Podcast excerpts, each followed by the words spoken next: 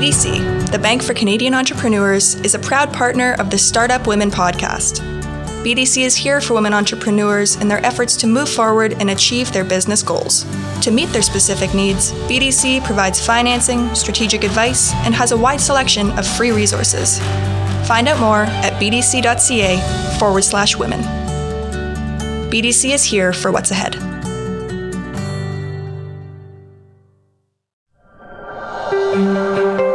Scotiabank is proud to co present the Startup Women podcast. Through the Scotiabank Women Initiative, Scotiabank aims to help advance women led businesses with access to capital, education, and mentorship. To learn more, visit ScotiabankWomenInitiative.com.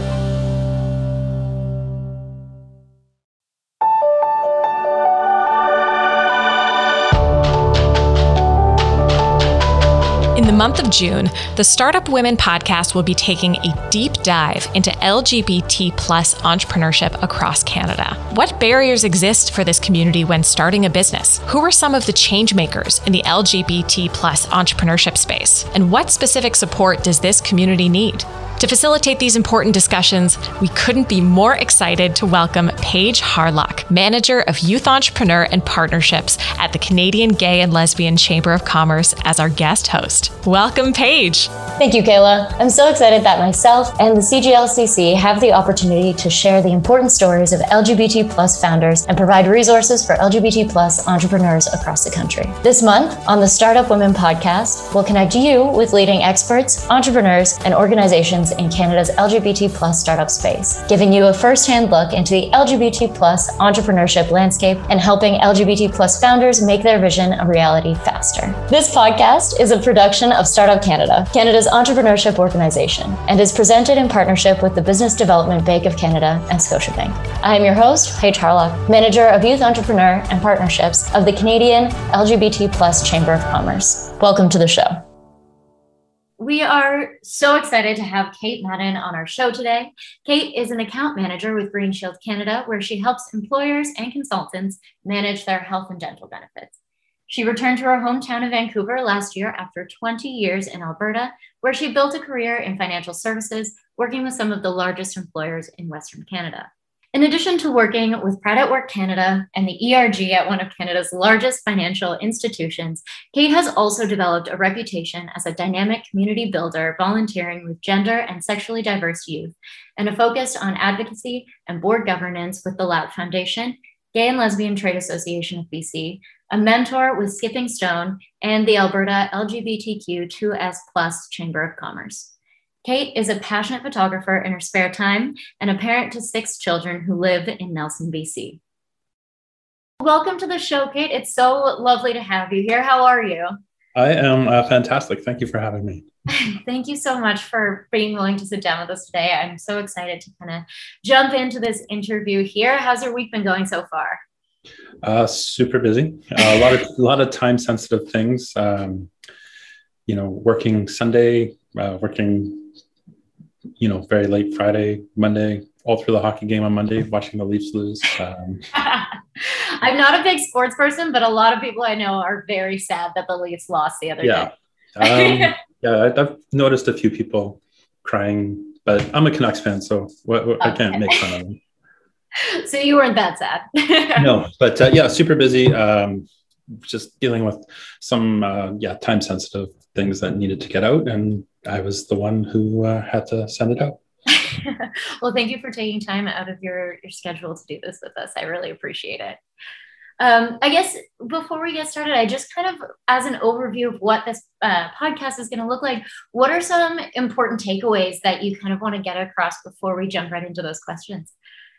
Uh, you know, we're looking through Startup Canada and seeing the focus with with entrepreneurs, and having dealt with as many entrepreneurs um, as I have over the years, just in my business as a benefits consultant and working with different insurance carriers.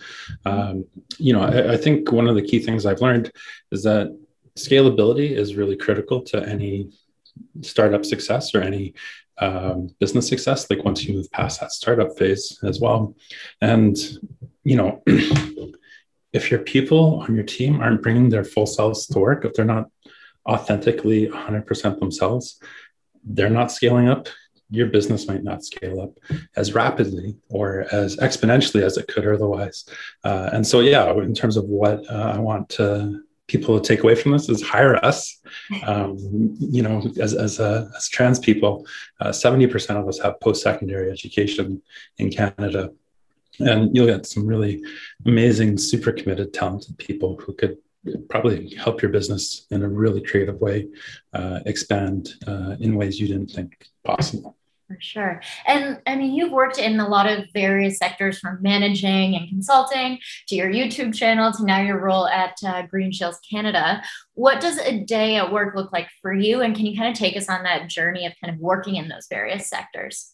Sure. Uh, well, YouTube's just a hobby. Um, I, I, have yet to make money from it, um, but it, it's a fun thing that I like to do but uh, yeah, I don't let that interfere with daylight hours, so to speak. That's just kind of a weekend or, or evening thing.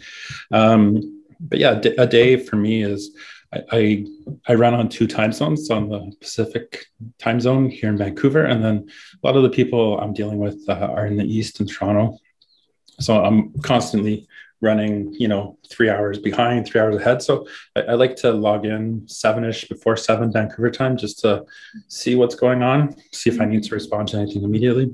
You know, I, I think also though, uh, taking time for self-care, like I mentioned, you know, uh, my week's been really crazy busy and a lot of time sensitive things and i never felt out of control or you know so crushed for time uh, you know and, and self-care is critical in that and just going for a walk. Like it's been beautiful this week. It's going to be 27 or 28 degrees, and uh, I'm lucky that Vancouver, at least the neighborhood I'm in, has like five great coffee shops all within walking distance. And I just go out for a walk, uh, take a moment, just breathe.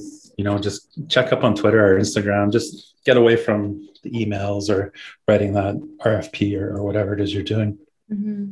Um, as well, I think calendar management is a critical component of uh, my day. And just, uh, I have six children.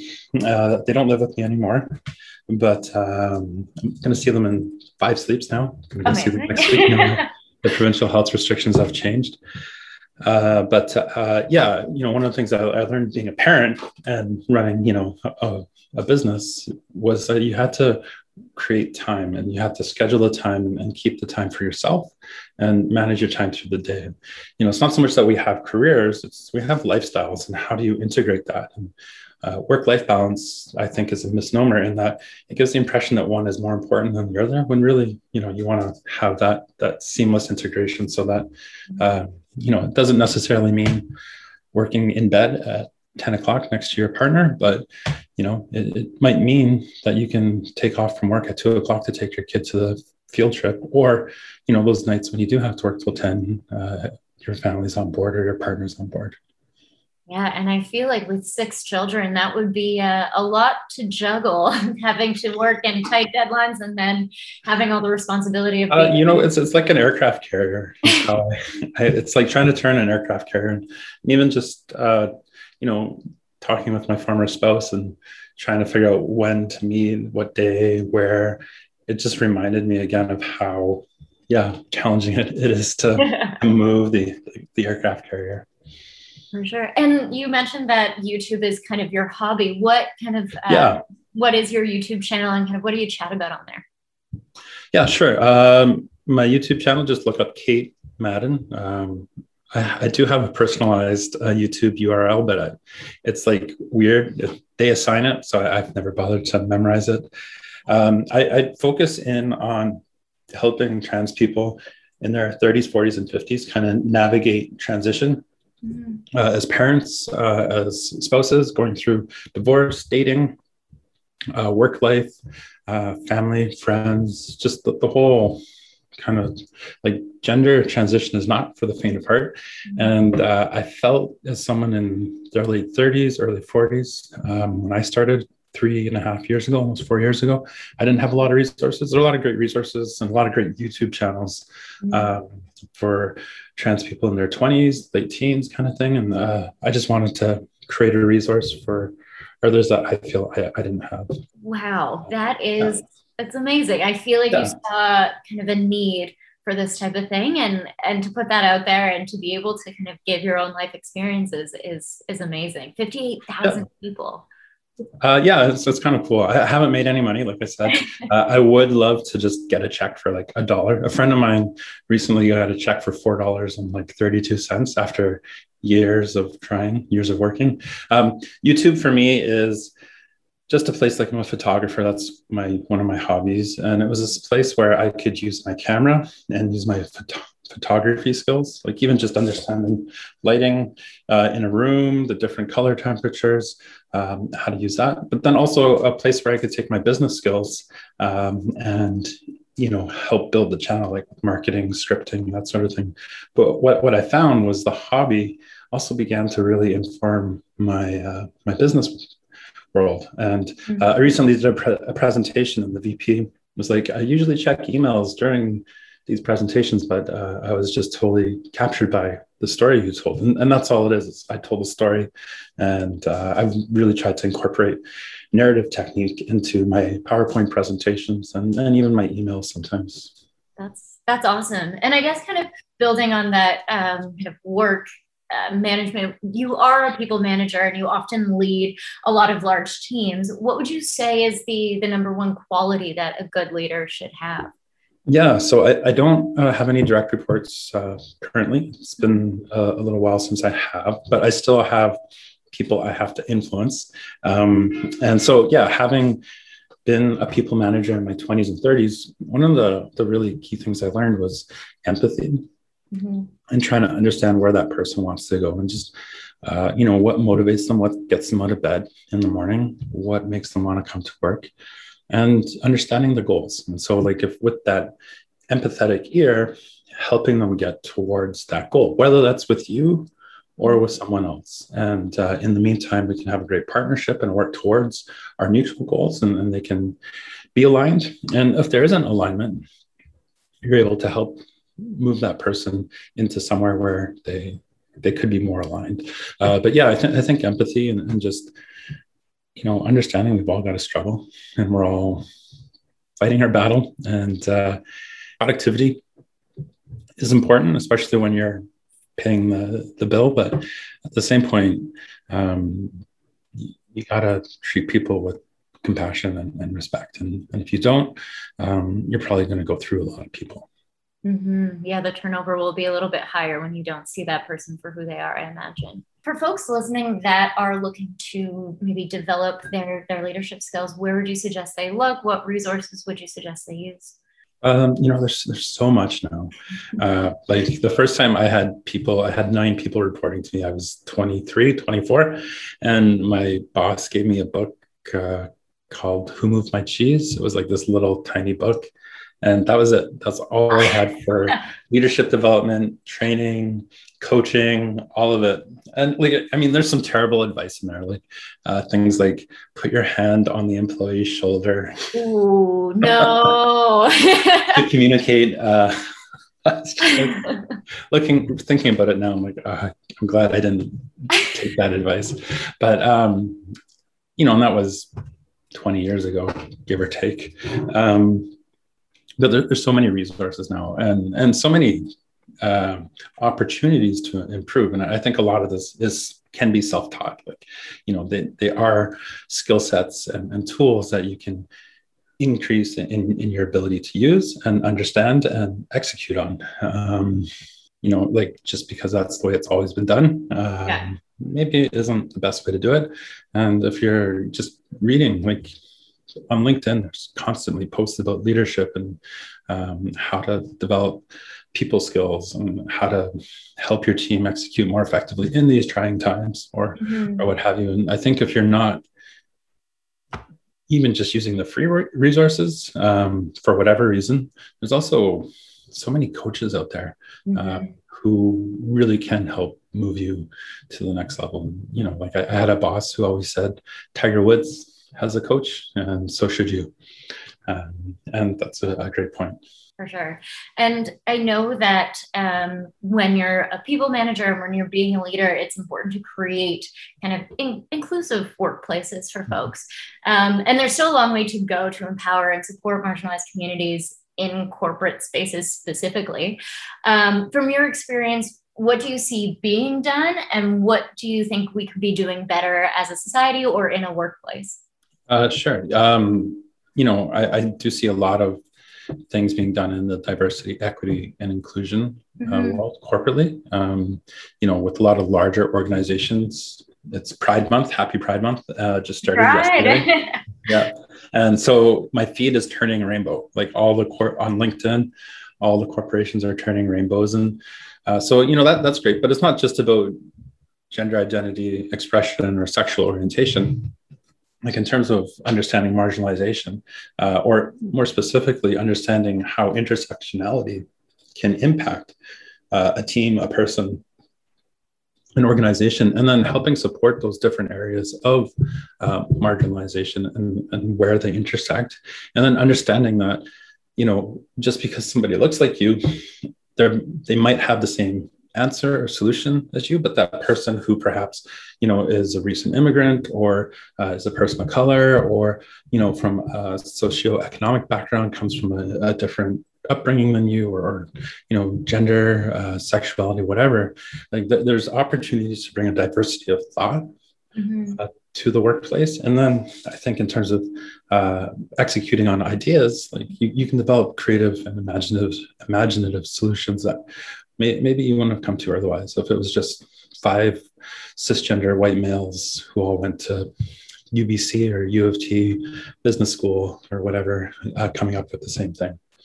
Yeah, and I mean, you mentioned your your feed on LinkedIn is all um, kind of turning with pride flags, and and all the corporations are showing their support in that way. But what do you think folks can do beyond the month of June to support folks in the community? Yeah, um, it's not just a, it's not just pride. You know, like let's be clear like there's so many opportunities to expand in so many different ways yeah. and, and what i'm going to say is uh, i think uh, inclusive of you know like I, I, believe the last week of june is uh, indigenous awareness week and um, you know like that that's just the news out of kamloops and mm-hmm. Uh, knowing that there's there's more um, more things to be found out more truth before reconciliation comes mm-hmm. um, you know, like we have different um, Black Awareness Month and so on and so forth. So I, I think um, when it comes to allyship, you need to be active. Like it needs to be active, and so there's more of you than there are of us. Uh, you know, so to speak. If you're out there listening, mm-hmm. um, like people who are marginalized need others to create space for them.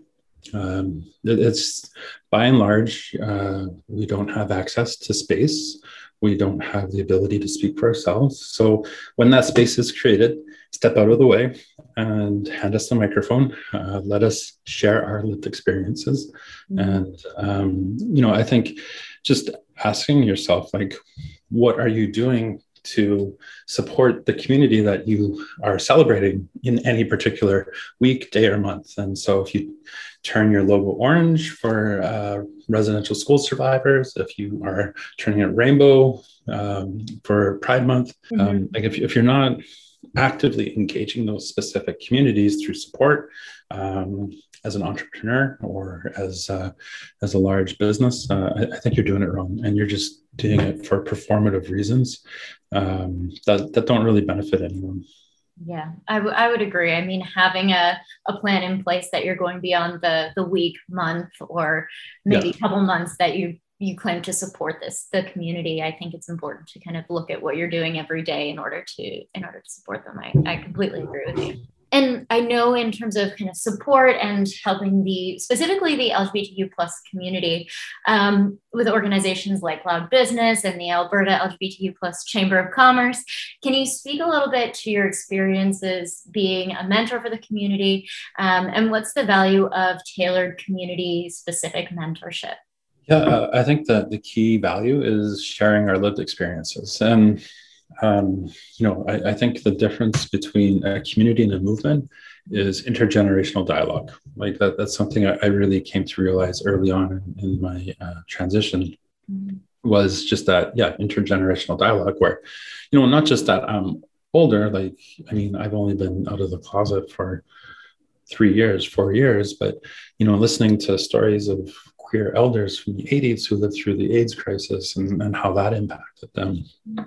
Or, you know, just sharing with uh, younger trans kids uh, that there is a future, that they can uh, find happiness or find a job, um, that it's not all suffering. Like you, you can be joyful and transition. It's not always easy, but it's always worth it.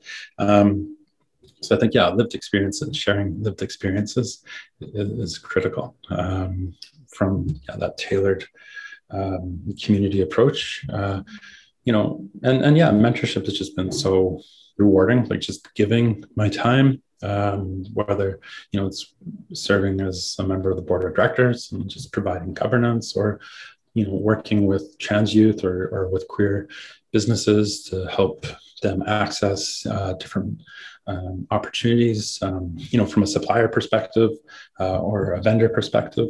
Mm-hmm. Um, and yeah, just sharing what I've learned uh, in my world, corporately, mm-hmm. professionally, personally, and, and also learning, like doing a lot of learning as well. In terms of intergenerational conversations outside of mentoring, how do you think folks can kind of participate in that, and, and what have you seen? I, I like I think the easy answer is online. For sure, um, but something that I've really become aware of in the last 12, 12 months. Mm-hmm is the online queer community, and more specifically, the online trans community, uh, is overwhelmingly white and middle class.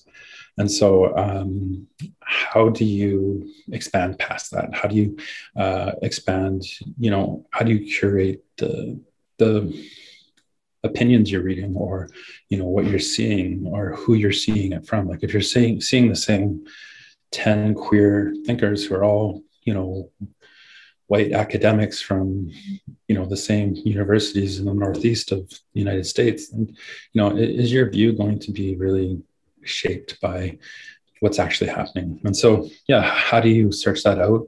Um, you, you have to dig a little uh, i find. Um, i've really tried to be intentional about who i'm following why i'm following them um, as well as just being involved in, in your local community. I think that's also incredibly incredibly important. And it's hard sometimes. Some of us uh, are shy um, or introverted. Uh, i'm an extrovert who's shy so i'm kind of it's, it's, a bit hard for me. It's like i want to talk i want to share but also i'm i need to feel a little more comfortable before i do. Um, for sure. Are, are, there any resources that you've come across that you've found to be particularly helpful that's kind of outside of folks who are white, maybe from the BIPOC community um, that you've read about or seen? Yeah, I think just following a lot of Indigenous writers mm. um, is really, there, there are a lot of great Indigenous thinkers here in Canada, uh, writers, um, activists.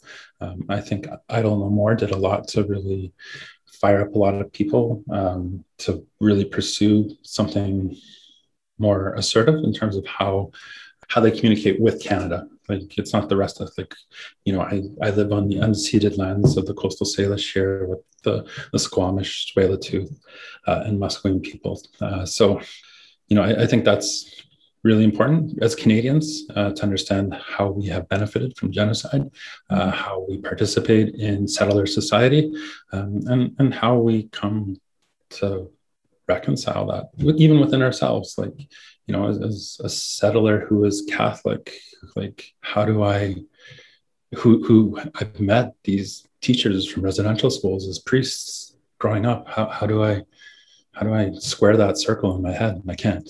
Mm-hmm. um, so and it's not about me at all. Like i'm not the one who who went through that. Uh, so i think that's that's really important. Uh, during the black lives matter movement last year like i'm a, I'm a photographer I, I really try to follow a lot of photographers and I realized I, I don't follow I didn't follow a lot of black photographers. Just you know, it wasn't intentional, but it was something that I became aware of really quickly. Mm-hmm. Um, and so I, I, really made an effort to seek out uh, black editorial photographers, street photographers. Like I, you know, I just followed one whom, uh, you know, I, I, had shot with once, and you know, was a friend, and you know, she pointed it out. It's like, wow, yeah. So you know, that's been really great as well, just to see creatively, like because mm-hmm. they're you know to that diversity of thought and that diversity in expression i think people's lived experiences inform that but i think always you know understanding your privilege uh, in any given space and that there are people more marginalized and how do you create space for them to step in with you to wherever that is yeah. And I think you made an important point from, I mean, it's important to seek out different resources in terms of thought leadership um, and education, but also the creative space as well. I think maybe sometimes folks for, forget about that piece to kind of look for different creators and folks who have different perspectives from yourself. Yeah. Um, like I can shoot the same photo of uh, you know a 20 something year old white girl in a canoe with a hat uh, in Banff, but there, there's more out there, and I don't want to. I don't want to fill my brain with derivative creative ideas. So yeah, that's just something I've personally taken from it. And uh, my my children are Cree. Uh, you know, from Nisichawayasihk Cree Nation and what we call Northern Manitoba, and the fact that they're the first uh, of their family of you know the first generation of children to not be seized or taken at birth or in early childhood. Um, it just it, it, horrifies me to think of you know what their um, you know ancestors went through what yeah. that, that did to them intergenerationally. For sure. And and it's something i feel like i could never imagine and no amount of reading is going to let me understand kind of what those folks went through. So i uh, I think it's important to seek out those perspectives for sure. Um, just to kind of switch a little bit to individual kind of identities, queer and LGBT plus are umbrella terms that kind of don't really uh, fully highlight the massive range of individual identities. What's the importance of leaders in, biz- in the business world to educate themselves on trans inclusion specifically? I think one of the, the things that, that people can educate themselves about trans inclusion is um, it's not about the binary.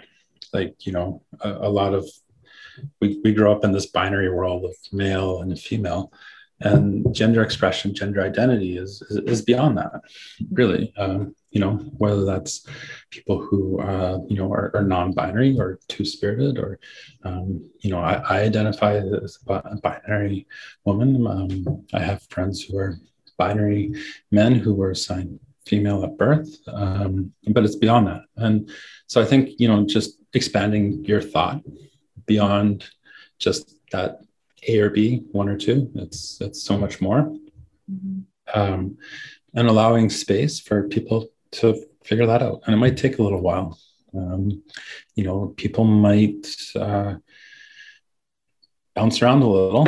Um, you know, they might try out different names, they might try out different pronouns, um, and to give them the space to do that. And you know, psychological safety is important in, in any workplace. Um, you know, I, I, I, there's too many studies out there to list, but psychological safety is, is critical. Um, so, yeah, allowing people the safety of knowing that they can do that and bring their full selves to work or, or explore what that means. From a trans inclusion perspective, understanding that uh, a lot of us are dealing with uh, additional mental health um, things that you know might not be presenting physically or as a result of repressing ourselves for so long are just starting to come out now. Um, you know like there's a lot of disassociation with people uh, who stay in the closet for a long time. Mm-hmm. so you know depression anxiety addiction these are all things that uh, are, are out there and just being aware of it um, ensuring your benefits plan you know covers mental health supports. Uh, there's uh, i work in the benefits world and you know my employer offers gender affirmation benefits. Uh, other insurance companies offer it as well? Like you know does your benefits plan include that? And i think finally from a trans inclusion perspective uh, specifically for someone who's just transitioning in the workplace or thinking of transitioning in the workplace or has just come out to uh, the important thing is that they not do the work uh, to educate their colleagues and educate their clients. Uh, this was something I learned uh, the hard way, uh, in that I was the one who did that. And I should have leaned on HR more. I should have um, had them, like, I, I, was working for a multi billion dollar company. Like, mm-hmm. I shouldn't have been the one, you know, after I just came out, who was explaining the differences between uh, you know, identity and expression. And I was still figuring it out. So it's emotionally exhausting. And I think if you allow the person to come out to transition, you should also provide, uh, there's enough third party resources out there if you don't think you have it, uh, or if you don't have an HR team in place. But don't expect them to do the emotional labor for others. Yeah, and and in that instance, I mean, my initial response would be to pay a third party to to do that. Correct? Yeah, like um, I, I don't know what the going rate is for uh, an inclusivity consultant for to come in for four hours or what have you. Uh, but uh, I'm sure it's affordable. Uh, or yeah, if, if, you work for a large organization, um, your HR people should be aware of this. Um, and if they're not, need new HR people because uh, diversity, equity, and inclusion are, are, really critical things in the HR world today. Uh, you know, I yeah, so I, I, came out while I was at a multi-billion-dollar financial services organization. Mm-hmm. I don't know how many HR people they have, but they had a lot. And I read about this uh, person who came out at a bank here in Canada, and mm-hmm. how their uh, their HR team after they came out, sat down with all the their coworkers and just walked through everything and and you know help the coworkers understand so that this person didn't have to do the the explaining or you know deal with the the transphobia that, that can come out like you know there's a lot of internalized transphobia that you don't realize is out there um, until you encounter it uh, or you encounter it in yourself like even as a trans person there's times when i'm just like oh my god so um, anyhow, yeah, that, that's the things I, I, think from a trans inclusion perspective, uh, any employer, regardless of size, can can offer. Mm-hmm. And you you spoke a little about a little bit about psychological safety. Would you be able to kind of explain what that means to you um, and kind of maybe what uh, that would look like in, in a workplace? Uh, yeah, you know, I think what it means to me is an ability to um, communicate freely, uh, to offer input into uh, ideas, projects, plans, uh, to execute on something with autonomy. Um, you know, so I think that's from just purely a professional perspective, like how what I look for in mm-hmm. terms of safety in a workplace. Like, you know, can I tell my boss they're wrong? Um, you know, not not in a way that um, you know gets me fired. I'm not yelling at them, but but you know, like I, I, think there's a different way we could do this, and here's my idea: like presenting a solution as mm-hmm. opposed to complaining about what's in front of us. Um, I think when it comes to just ourselves, um, you know, yeah, does that mean that as a person of color or an indigenous person, um, you know, like there's jokes told about me in the warehouse or um, you know as, as, a trans person you know people are laughing about the scene in that movie that they saw that you know is transphobic and you know makes me ill just to hear mm-hmm. about um, you know so that, that that's important i think also um, in terms of just that psychological safety like you might not think that you've got someone in your workplace who's trans, uh, but or you might think you've never met someone who's trans, but I, I, guarantee you, even though we're a percent of a percent in the population in Canada, you you certainly have met someone. They're just in the closet and they're just waiting until they feel safe to come out, mm-hmm. and they will remember everything you say about this. Uh, you won't remember it three years from now or five years from now, but they're going to remember how it made them feel and how it made them second guess whether or not it was a safe place for them to come out. Yeah. And I mean, I feel like you're doing a really great job at, at putting yourself out there and making sure folks feel comfortable. I've, I've noticed that on your Twitter, you've uh, posted daily selfies with the hashtag trans is beautiful, which I think is amazing. Can you share why that's important to you and, and how it's been received when you post it? Yeah. Um, it's important to me both on Twitter and Instagram. Uh, the one on Instagram I like to use a lot is uh, "This is what trans looks like." Mm-hmm. Um, so I, I, think it's important uh, to show that uh, just myself that these things happened, and I can mark them as they happen even on a daily basis, um, to help me, you know, look back and realize how far I've come.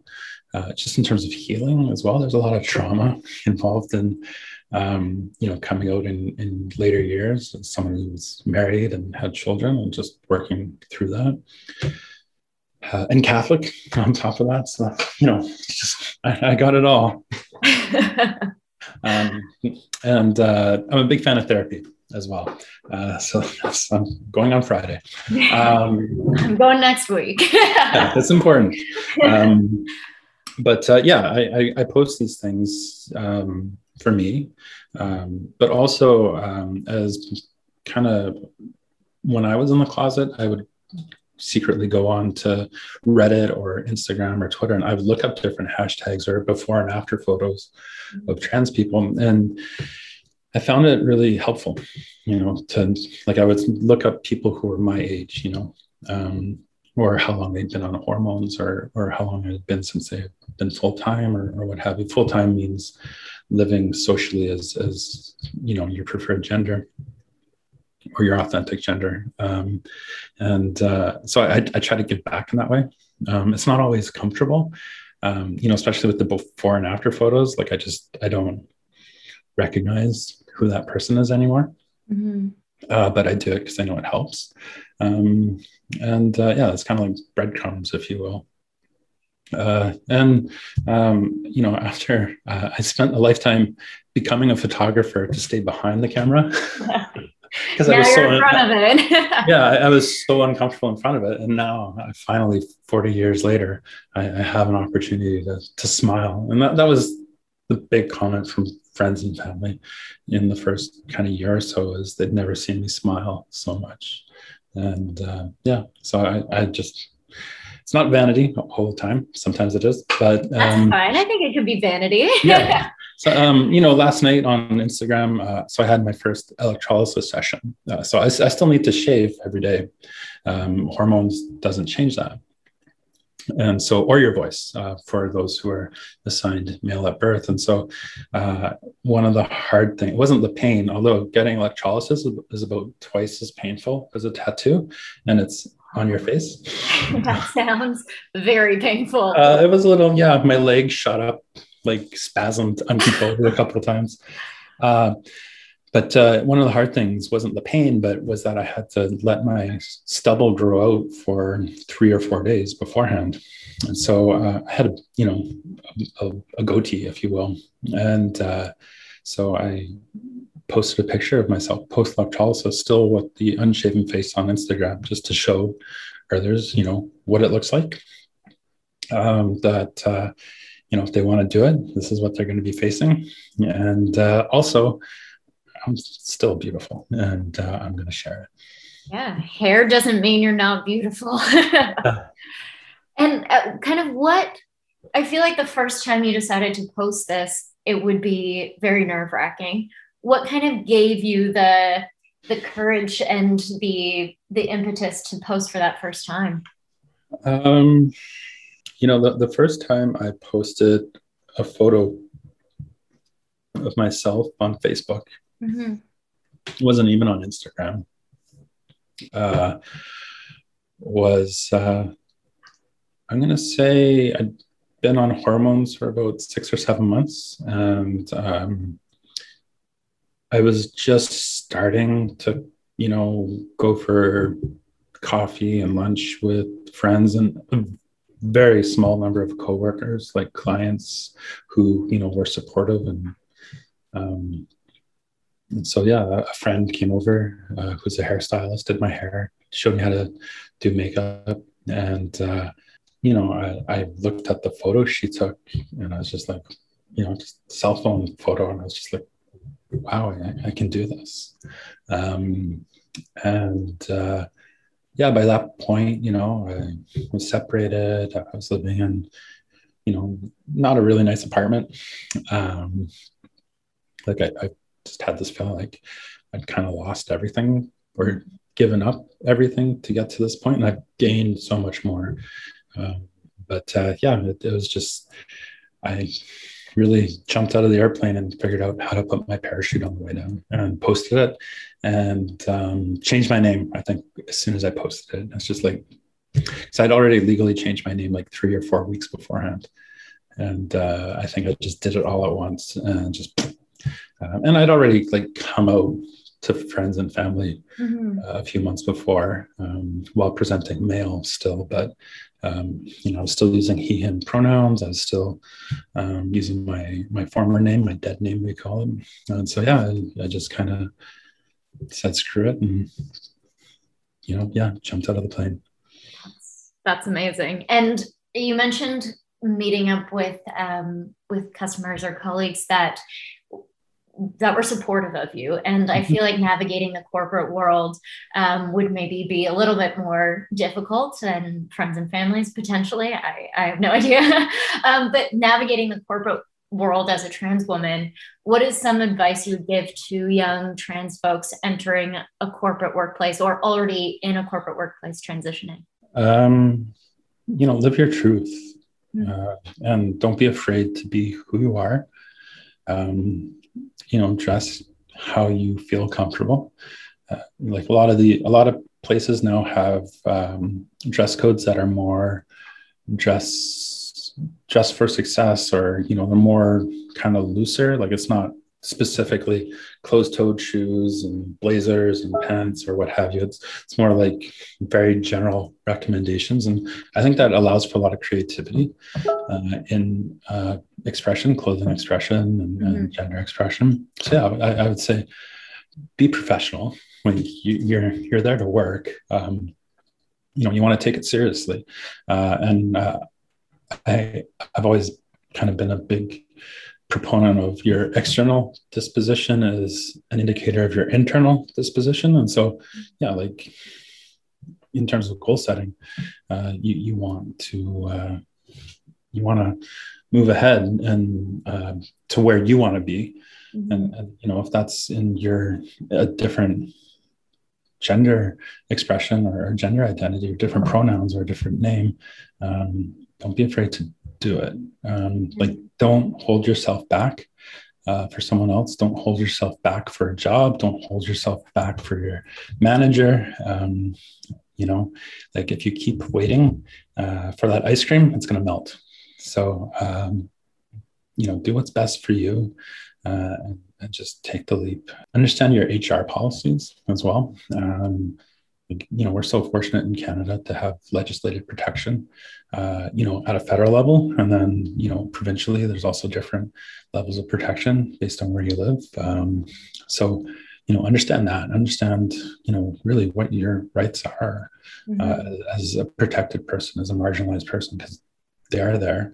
Um, and understand what your company can do to support you. And, you know, maybe also understand that the environment you're in might not be the best one mm-hmm. for you to be your full self. Uh, for a lot of the reasons that we've discussed already today you know uh, and, and you can tell those workplaces really quickly. You know you, you might it might take some searching but um, find uh, an environment and a culture that uh, will you know not accept you or tolerate you. Like I, I tolerate uh, you know, soy milk when they don't have oat milk, right? Um, but you know, just a, a, place that where you're safe, where you're you can be fully yourself and you can be recognized for the hard work that you do. Mm-hmm. Uh, it's not always comfortable, and I remember the first time uh, walking into the office downtown Calgary with uh, you know in, in a skirt and heels, and I just I'm sure it wasn't the case. Like people are doing their own thing. No one cares but you know just seeing people's heads pop up and look out of the, uh, over the top of the cubicle you know i just felt like everyone was staring and it, it can be a little uncomfortable but um, it goes away quickly especially if, if you're doing a good job and i i can't imagine what it would feel like to walk into that office for for the first time too and i, I was in a suit and tie environment like very professional very, very so yeah like and and i just i had a skirt and I had a blazer and you know I, I still looked professional but it was just the first time yeah and you waltzed in there in that skirt and blazer and looked amazing. So I did. I did. Yeah. Look more amazing now, but yeah. well, I mean, just to kind of, I know we're almost at time here, but what's one thing our audience can take away from this conversation and implement in their businesses right now for entrepreneurs um, or more established businesses that you think would be helpful? Uh, I think, you know, if you don't have an understanding of intersectionality and how that can apply to your workplace and your personal life, um, start there. Just you know, ignore the politicization of of the term, especially you know from the culture wars from the states. Mm-hmm. Uh, just understand how you know we live.